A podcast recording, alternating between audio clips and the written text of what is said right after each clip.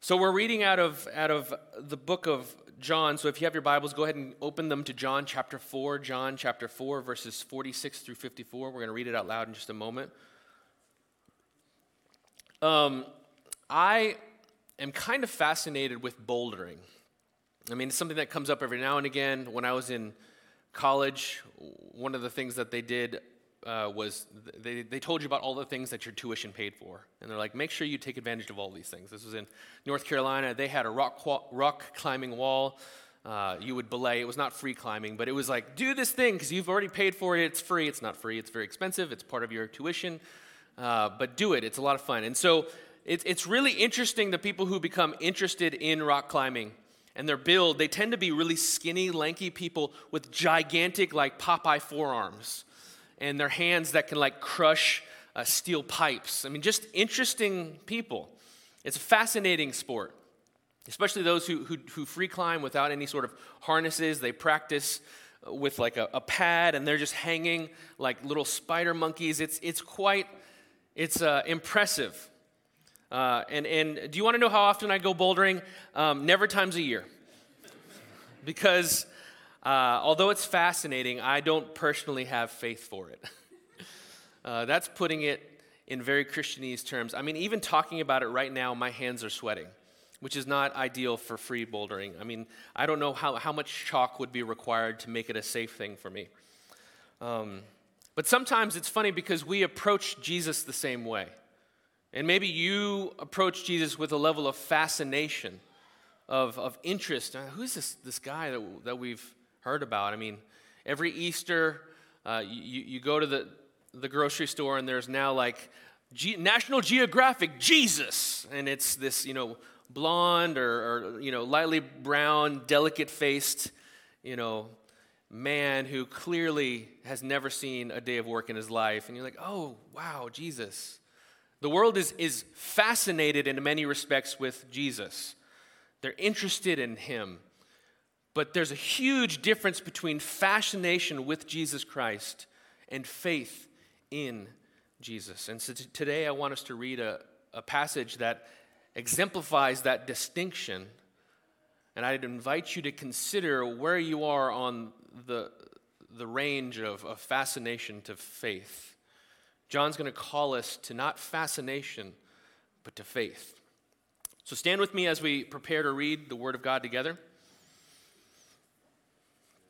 We're going to read out of, as I said, John chapter 4, verses 43, 46 through 54. Are the words up there? Okay, good. Um, so he came again to Cana in Galilee, where he had made the water wine. And at Capernaum there was an official whose son was ill. When this man heard that Jesus had come from Judah to Galilee, he went to him and asked him to come down and heal his son for he was at the point of death. So Jesus said to him, Unless you see signs and wonders, you will not believe.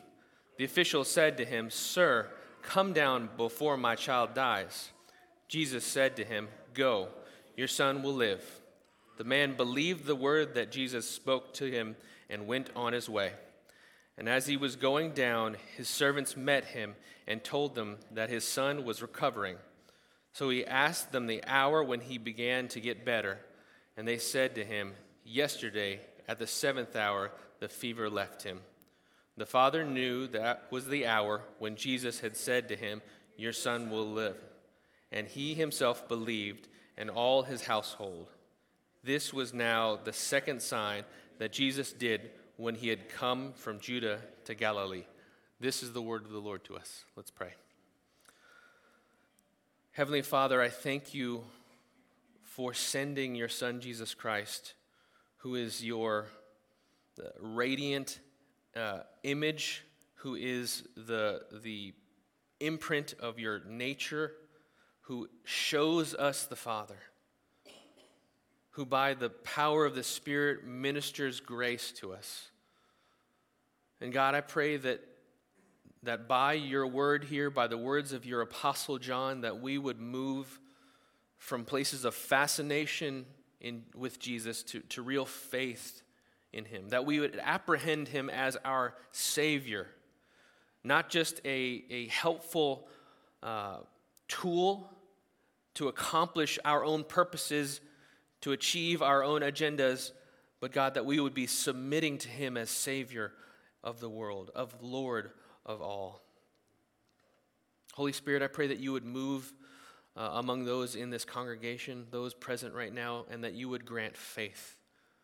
That by hearing the word, we would believe the word. That we would move beyond interest in power, interest in, in convenience, to believing the testimony about who Jesus is. And we pray these things in Jesus' name. Amen. You can be seated. John invites us, as I said, to go from a, a, worldly fascination with Jesus to real faith in Jesus. And in this passage, I want us to consider four our R's. First, we'll talk about the return to Cana. Then we'll hear about the request from the official. And we'll look at Jesus' response. And finally, we'll consider the result.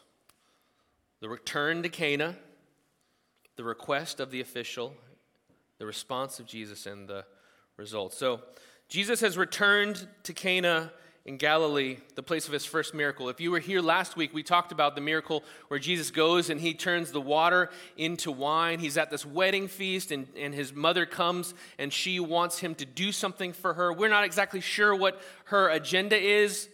It's entirely possible that she's trying to bolster his, his uh, profile, maybe kind of build his, his followers, his likes. Uh, but we know that she, she kind of asks this bold request hey, they don't have any more wine. And he responds, not mother, not my sweet dear mama, but he says woman, which is a respectful thing, but it's, it's a term of distance in this case. And he says, basically, um, I, I cannot be subject to your agenda. But being Jesus, being, being the faithful, loving son that he is, he does grant her request. They have water that turns into wine. There's this amazing sign that happens. And so Jesus is now back from his various things. So, what's happened since this first miracle? Well, if you go back to chapter 2, which I'll do very, very briefly, we see that Jesus goes to the temple to celebrate Passover and he cleanses the temple. What does that mean? He doesn't go and, and pick up a, a broom and start sweeping. No, he, he drives out the commerce that's happening in the temple. Now, the temple was a place of sacrifice, and during Passover, people would bring their, their sin sacrifices, their sacrifices for the sake of, of cleansing and, and to honor and obey the word of God. But what had happened is the marketplace, which was supposed to be outside the temple, which was a place where if you came from far away, you didn't have to bring your own, you know, livestock, but you could bring some money and buy livestock that would then be sacrificed, had kind of crept into the temple and had taken over the places where people were supposed to be worshiping. And what had been a place of worship had now become a place of commerce. And so Jesus, he cleanses the temple. Then he has this interesting conversation with a guy named Nicodemus, who is a teacher of the law and he's supposed to know some things. And, and Jesus invites him into this New Testament reality. So Jesus is beginning to do ministry. Uh, he, he interacts with John the Baptist, um, who testifies about Jesus. And then finally, he goes to this place called Samaria. And this is a bit of a left turn. So, up to this point, we're saying, okay, this makes some sense.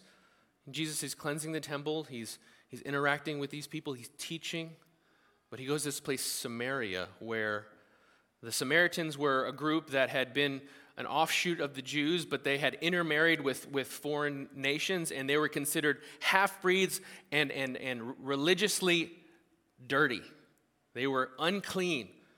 So much so that people would take a longer route to go around Samaria in order to avoid these people. There was some racial uh, uh, prejudice there. It was, it was a place that a, a good Jewish boy would not go. And, and the word says that, that Jesus had to go there. He had to go there. And so he goes to Samaria. He goes and sits at a well around noontime, and he has a conversation with a Samaritan woman. Also, very taboo at this time for him a single Jewish man to speak to this woman who he did not know, a Samaritan woman. He has this conversation with her, and it begins to be about religion, and Jesus dives in and touches her heart and says, Actually, this is what's going on in your life. How often does, does that happen? That you approach God and you, you give a, a facade, and then God says, What about this thing right here? And then you're weeping and it's, it's really bad and you're embarrassed, but it's a good thing because God is addressing your heart. And so God addresses this Samaritan woman, her heart. He offers her life and salvation, and she goes and she tells everyone.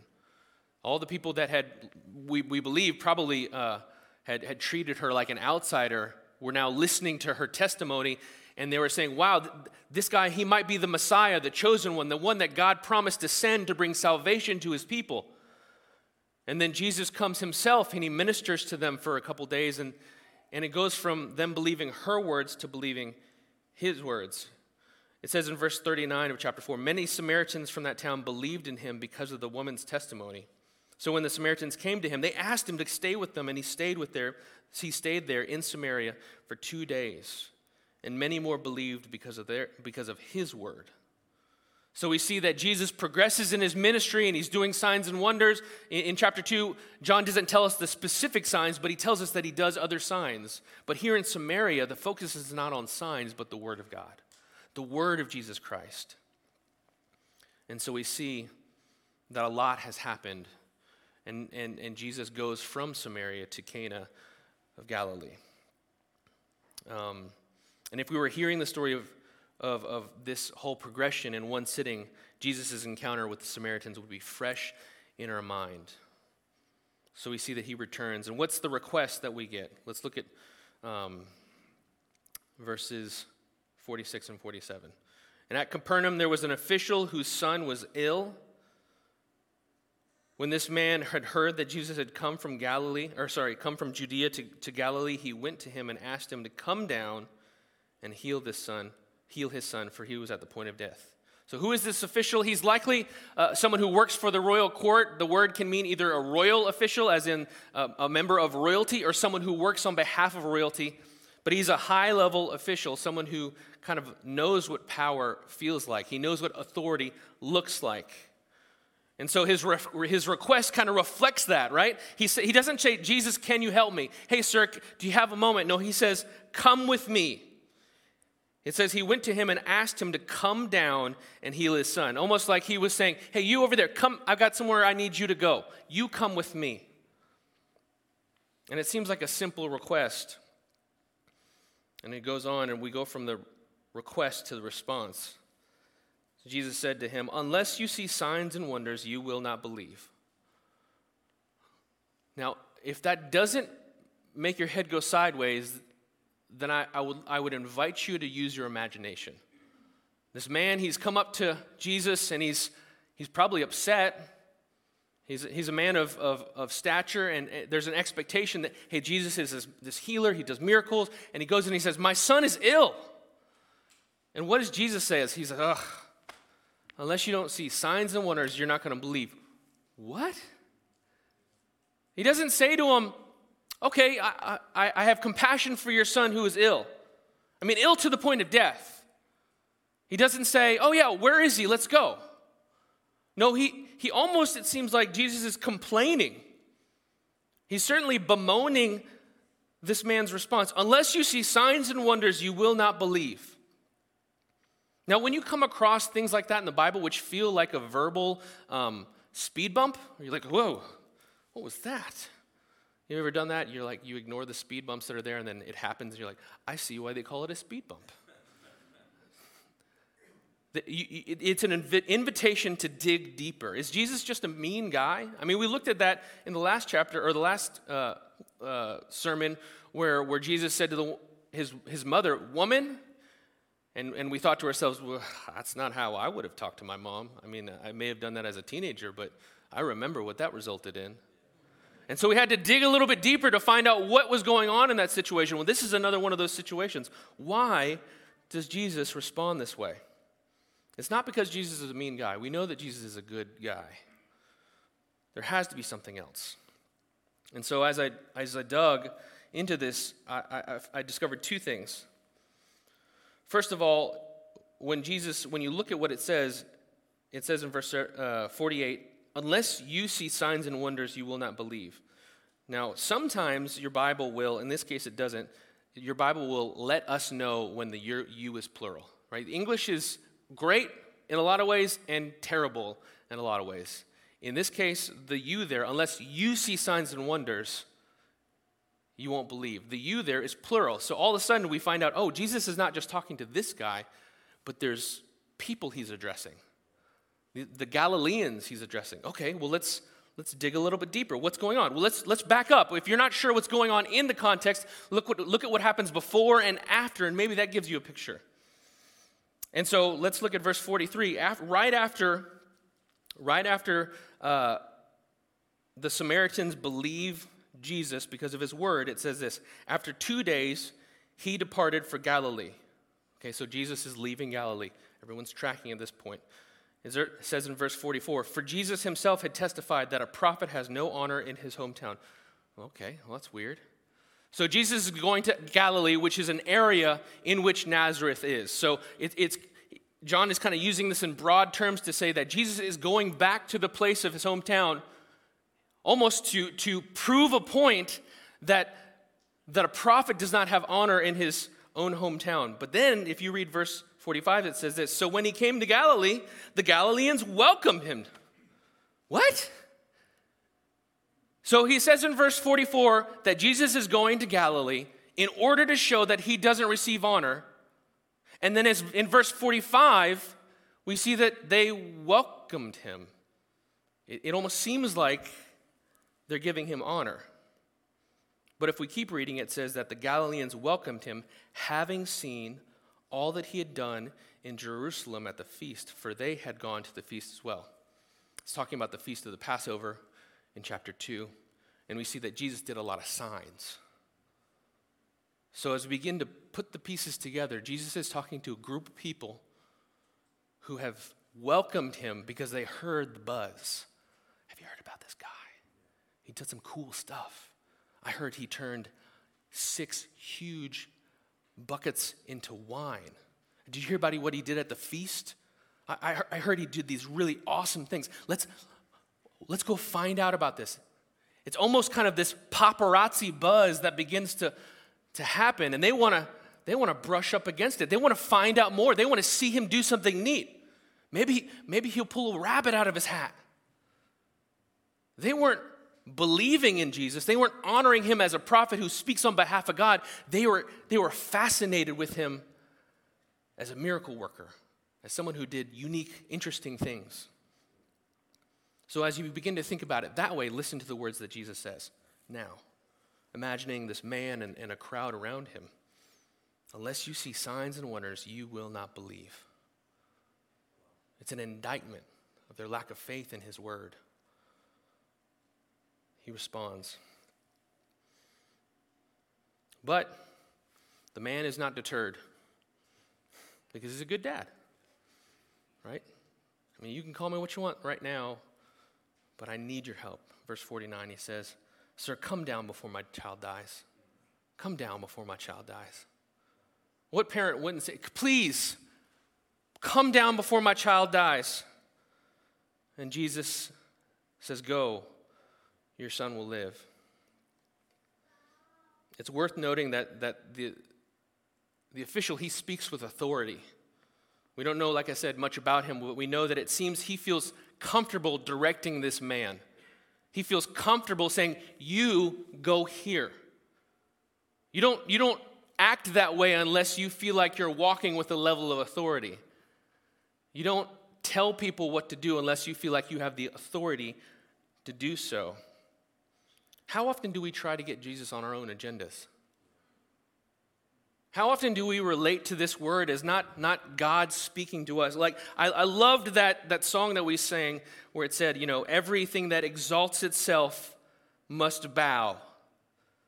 And my temptation in my own heart is to say, yeah, all those things that exalt themselves must bow. When I, I feel like most of the times God's saying, no, all the things that exalt themselves above above God must bow. Eddie, you must bow.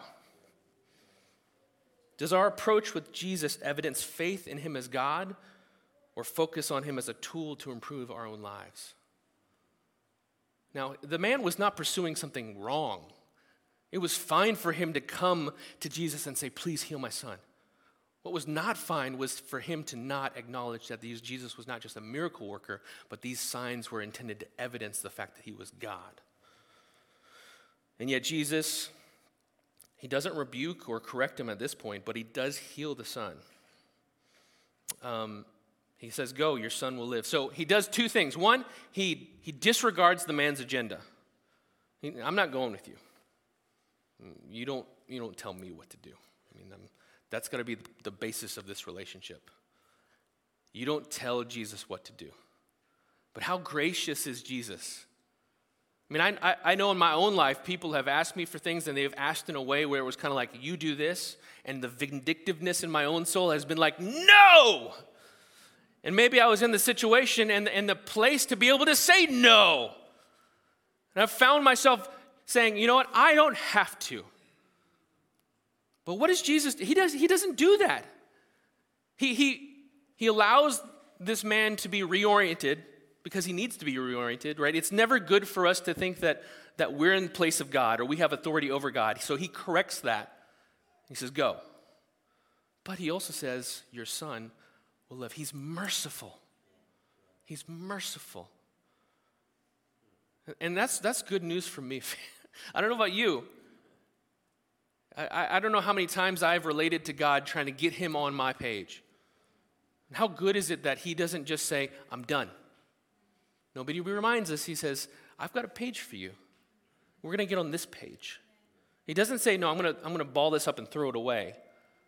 And he doesn't say, Okay, let me get on your page. Let me do what you want me to do. You can be God. I'm not going to be God. No, he says, I'm God, but I got a page for you.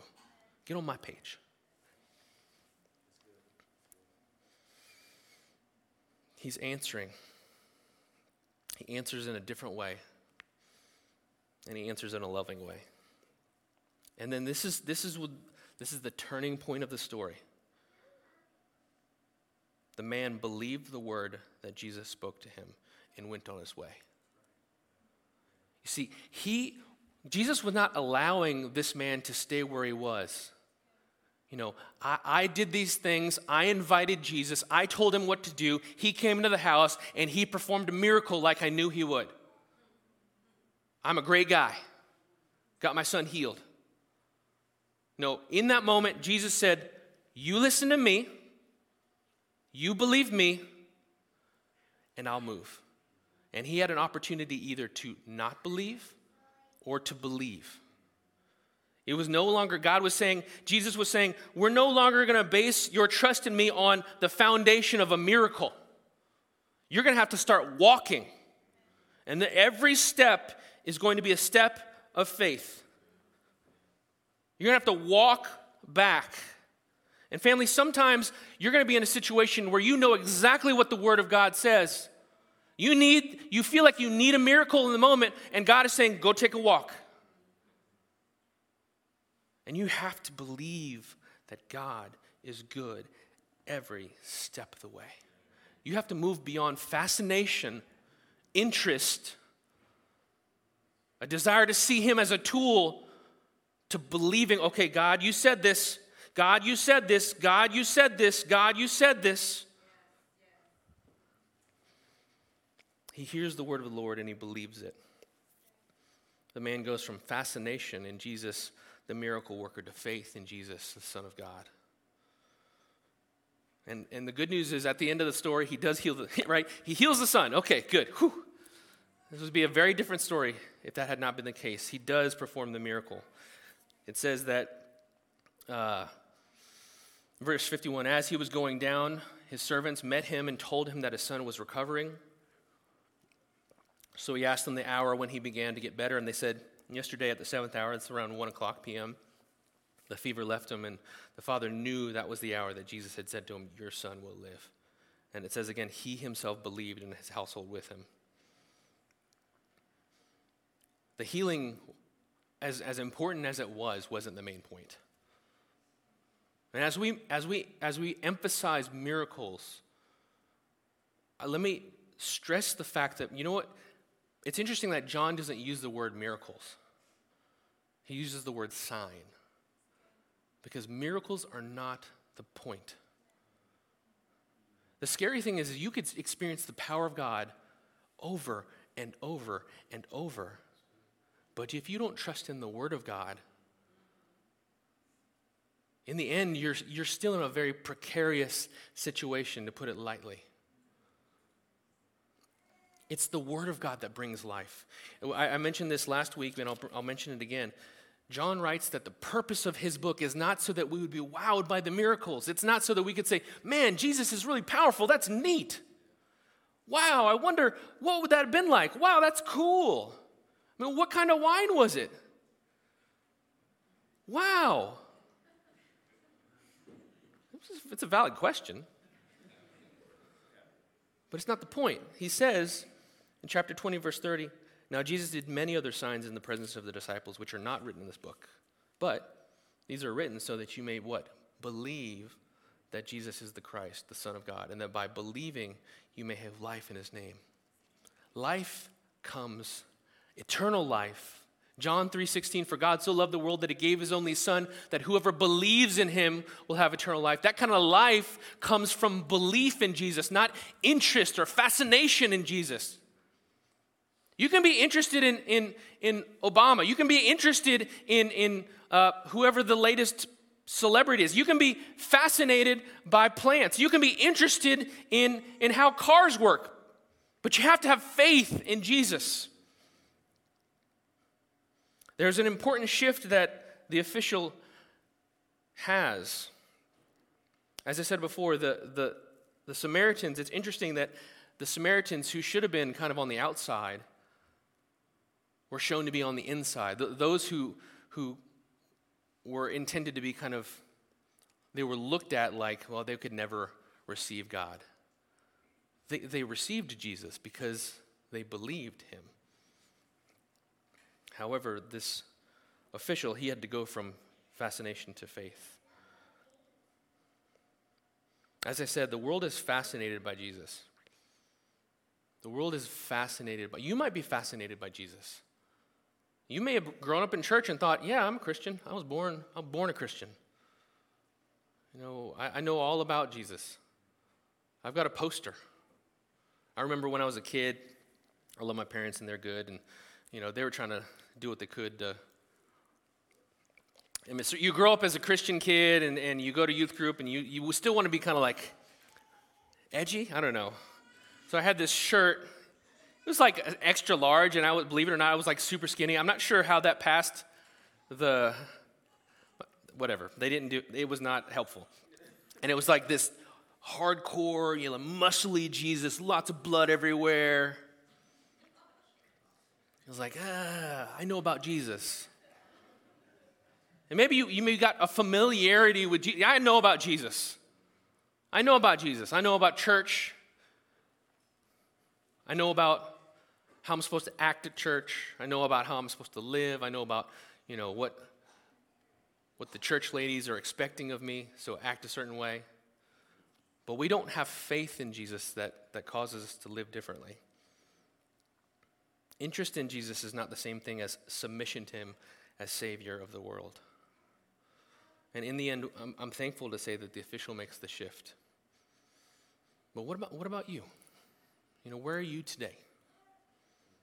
When you come to Him, do you come to Him as the, the divine problem solver or as Lord, as Master?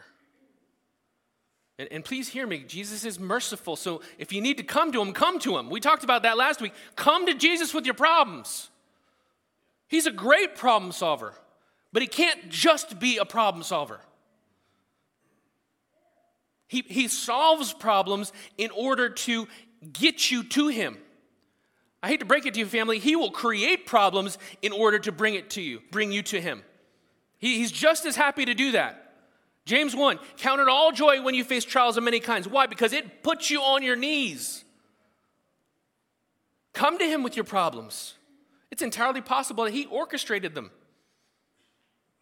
He's not the author of evil, but he is sovereign over it. If you don't understand that, welcome to the club. Just believe what the Bible says, hold the tensions, and don't try to fix it. When you make decisions about your life, do you weigh your desires against what the Word of God has spoken and said. You say, you know what, this is how I feel. God, this is what you say. Let's, uh, let's, let's get the best of both worlds. Or do you say, you know what, God, your will be done? Do you approach Jesus for something else, or do you allow the difficulties of life to usher you into his presence as a way of knowing him more? Right? Do you approach Jesus when you need something else? You know, I'm hungry, I need a sandwich, Jesus. You know, I'm, I'm hurting, I need a healing, Jesus. I'm lonely, I need a, a relational fix, Jesus. Or in these moments, do you recognize the fact that God is inviting you into deeper relationship with him? I don't struggle with any of these things. I'm just talking about you guys. no, I'm, I'm right there with you. These are, these, are, these are the invitations that God gives us to know him. We're all in the process of growing in greater faith in Jesus. I mean, some of us are in the fascination place, and, and I, to you, I would say, please believe the words, not just be interested in the benefits of Jesus Christ. Because here, there's no saving relationship. But even, even those of you who've been walking with the Lord for years, you have moments of saying, God, I, I follow you, I trust you, I believe you, but could you just come through for me in this one area? Could you just, and, and this, this desire for just, just get on my agenda, right? All of the rest of my, this is, the Ten Commandments are on my agenda, Jesus, so I'm right there with you, but this one little 11th thing, can, I, can, we, can we agree on this one thing?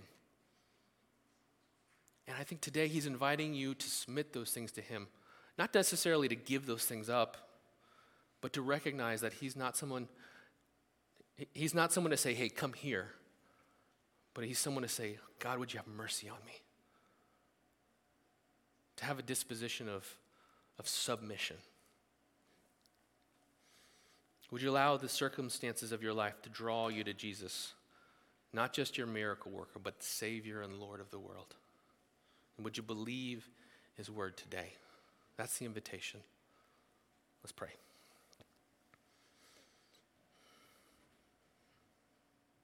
Heavenly Father, we, we come to you and we thank you for Jesus once more. And I pray that you would, you would make me more quick to get on your page. God, would you destroy the agendas that I try to hold up to you as though we were co leaders. God, would you help me to, to feel and appreciate the joy of submitting to your will? Lord, I thank you for, for your words in Joshua that when we, when we hold on to your word, that then we'll be successful. When we meditate not on our own plans, our own ideas, but your word, is it dwells within us richly. That's when be, you can begin to do a work in us. And God, I pray that we would become intimately familiar with your word, that we would know Jesus, and that we would know the words of your scriptures which testify to him and that we would submit ourselves to them. And like the Samaritans, God, would we receive them with joy and believe them? God, I pray for those in this room who are navigating problems, who, like the, the official, they, they have a real life issue that they want to bring to you. And Jesus, I pray that you would have mercy on them that you would grant life for them, that you would answer their prayer as yes. And at the same time, God, I pray that they would experience the joy of submitting to you as Lord in the process. That it would not be a transactional moment where, where they put in a prayer and they get out a response, but it would be a place of, of, of knitting together souls where they've drawn their pain to you, they've brought their pain to you, and in the process, they've come closer to you where they've, they've been through the storm, and on the other side, they have a greater level of faith in the God of the storm. God, I pray that you would found this church, that you would found this congregation, that you would found the lives of these believers on your word. That we would take the words that you say, that we would believe them, and that step by step by step, we would step out in faith. If you've never trusted in Jesus Christ as your Lord and Savior, today is the day. Today is the day to, to recognize that you are a sinner, and although you may have fascination, fascination does not save you from the consequences of your sin and the judgment of your sin. Jesus invites us and says that if anyone will trust in me, in other words, if you will turn away from everything you know to be sin and trust in Jesus as your Lord and Savior, He will give you eternal life. If that's you, if you want to believe for that today, I want you to raise your hand and respond in faith. Great. Once those hands are up, you can put them back down. That's great. I see those hands. It's not the raising of your hands that does the work, it's trusting in Jesus. So we're going to pray a prayer. I want you to pray with me as a way of expressing what God is doing in your heart. Jesus, say it with me I trust in you. I turn away from everything I know to be sin. And I thank you for the eternal life that you have given me through your life, death, and resurrection. Help me to walk step by step, believing your word. Amen. If that was you, we'd love to talk to you after service to help you in that process of walking. God, I pray for those who are wrestling with God, for those who are waiting to see the promise fulfilled.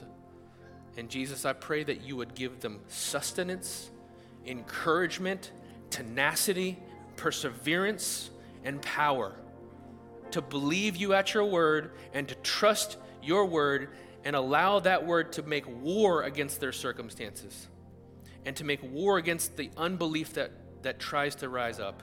God, I pray that you would make us warrior people who believe you by faith. In Jesus' name, amen. I love you, family.